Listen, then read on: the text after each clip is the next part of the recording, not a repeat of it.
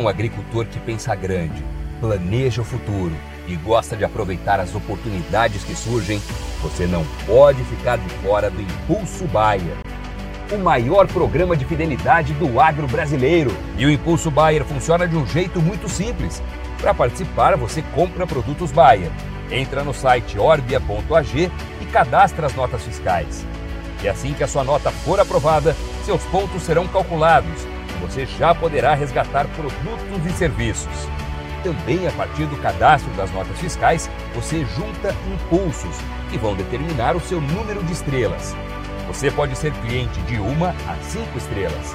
Quanto mais produtos Bayer comprar, maior será a sua classificação e mais benefícios você acessa, como entrada gratuita em eventos, viagens exclusivas e acesso a soluções que vão alavancar o seu negócio. Saiba mais em agrobaia.com.br barra Impulso Traço Baia. É o Impulso Baia, impulsionando você para o futuro.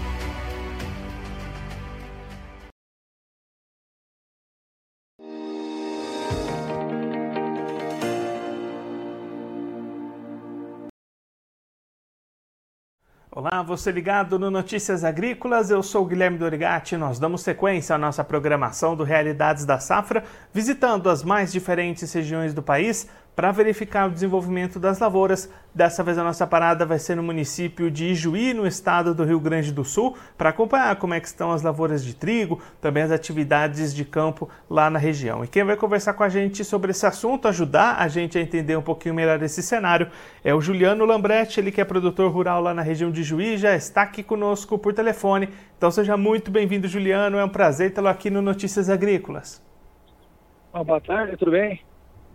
Juliano, conta pra gente como é que estão as lavouras de trigo por aí. A chuva da região deu uma prejudicada nessas lavouras, né?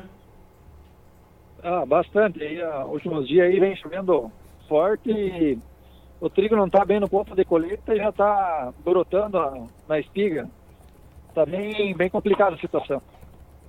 E aí, Juliano, nesse momento, Há alguma expectativa de uma melhora, talvez uma redução desses danos? Como é que está essa expectativa daqui para frente? A tendência aí, a próxima semana, a previsão é mais, mais de semana de chuva ainda e o que tiver para colher agora acho que é triguilho só, daí o preço é abaixo do mercado, né? Daí na faixa de 32 reais a saca. E aí, ah, e aí, Juliano, como é que esse cenário, essa chuva, nessa situação da, da brota que você comentou, impacta em termos de produtividade dessas lavouras? Deve ter uma perda grande para esse produtor aí da região? Tem, sim. Ah, ah ele vai ter peso de grão, né? Além dele perder o pH, aí, que é, seria o. Para passar por trigo de primeira, seria 78 mínimo. Vai baixar aí, tem gente colhendo a 68 pH, então vai passar por triguilho vai ser praticamente 80% do valor do mercado, né? Que hoje está 58, vão estar tá pagando aí 32 reais a saca. E nós estamos aí com custo de 3.500 por hectare. Então teria que estar tá colhendo umas 100 sacas por hectare e está dando na faixa de 28, 30. Está bem, a produção baixa e o preço também, né? O clima não está ajudando. E o preço baixo também está bem complicado para nós. Então, Juliana, além de colher menos, também tem essa questão da qualidade que impacta diretamente no preço, né? Isso é. Então, se tá a produção, se desse 78, o, o específico, né, o pH dele, teria que estar tá colhendo aí 70 sacos por hectare para cobrir o custo. E de trigo bom, né? E vai dar triguilho, então o triguilho vai estar 32 quilos saco, o prejuízo vai ser grande. E aí, Juliano, como é que esse cenário também impacta as atividades para safra de verão, plantio de áreas por aí? Também tem prejuízo nesse sentido? A safra de verão ainda está para ser implantada, então está dentro do período ainda. O pessoal está aguardando o clima dar amenizada na chuva para poder plantar, porque o risco de fazer um replante agora é muito, é muito forte tá dando aí dois, três dias de sol e chove de novo, daí dá 300 milímetros de chuva. É, é, o sol está muito úmido, né? Daí também não tem condição de plantio. Juliano, muito obrigado pela sua participação, para ajudar a gente a entender um pouquinho melhor esse cenário. Se você quiser deixar mais algum recado ou destacar mais algum ponto para quem está acompanhando a gente, pode ficar à vontade. Não, eu agradeço aí ó, a oportunidade de mostrar a realidade que está. No geral, as lavouras de canola também, né, o pessoal está sofrendo e está brotando, na, não estão conseguindo colher, está bem complicado. E, no geral, assim, próximo ano não se sabe, né?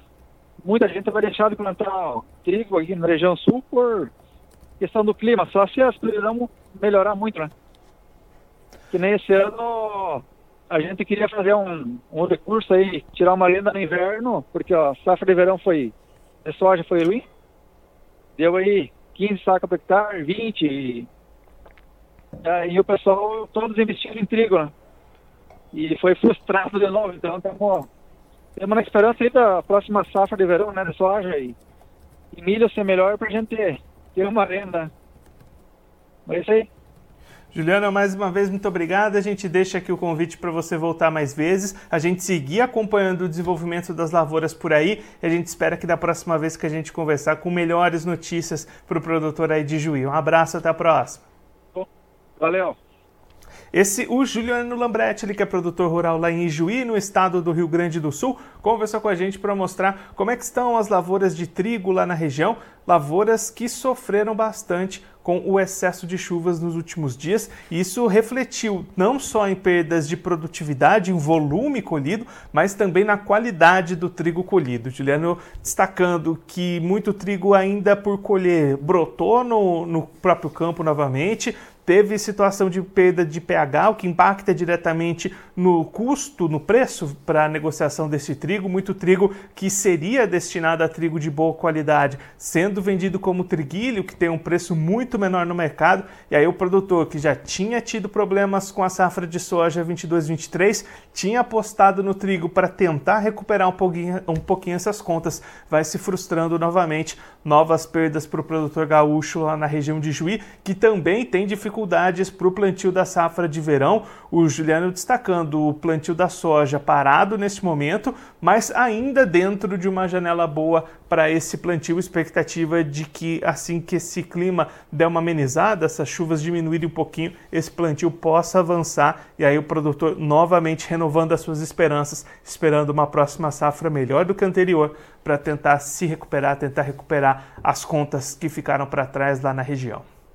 Agora eu vou ficando por aqui, mas você continue ligado que daqui a pouquinho o Notícias Agrícolas está de volta. Notícias Agrícolas, informação agro-relevante e conectada.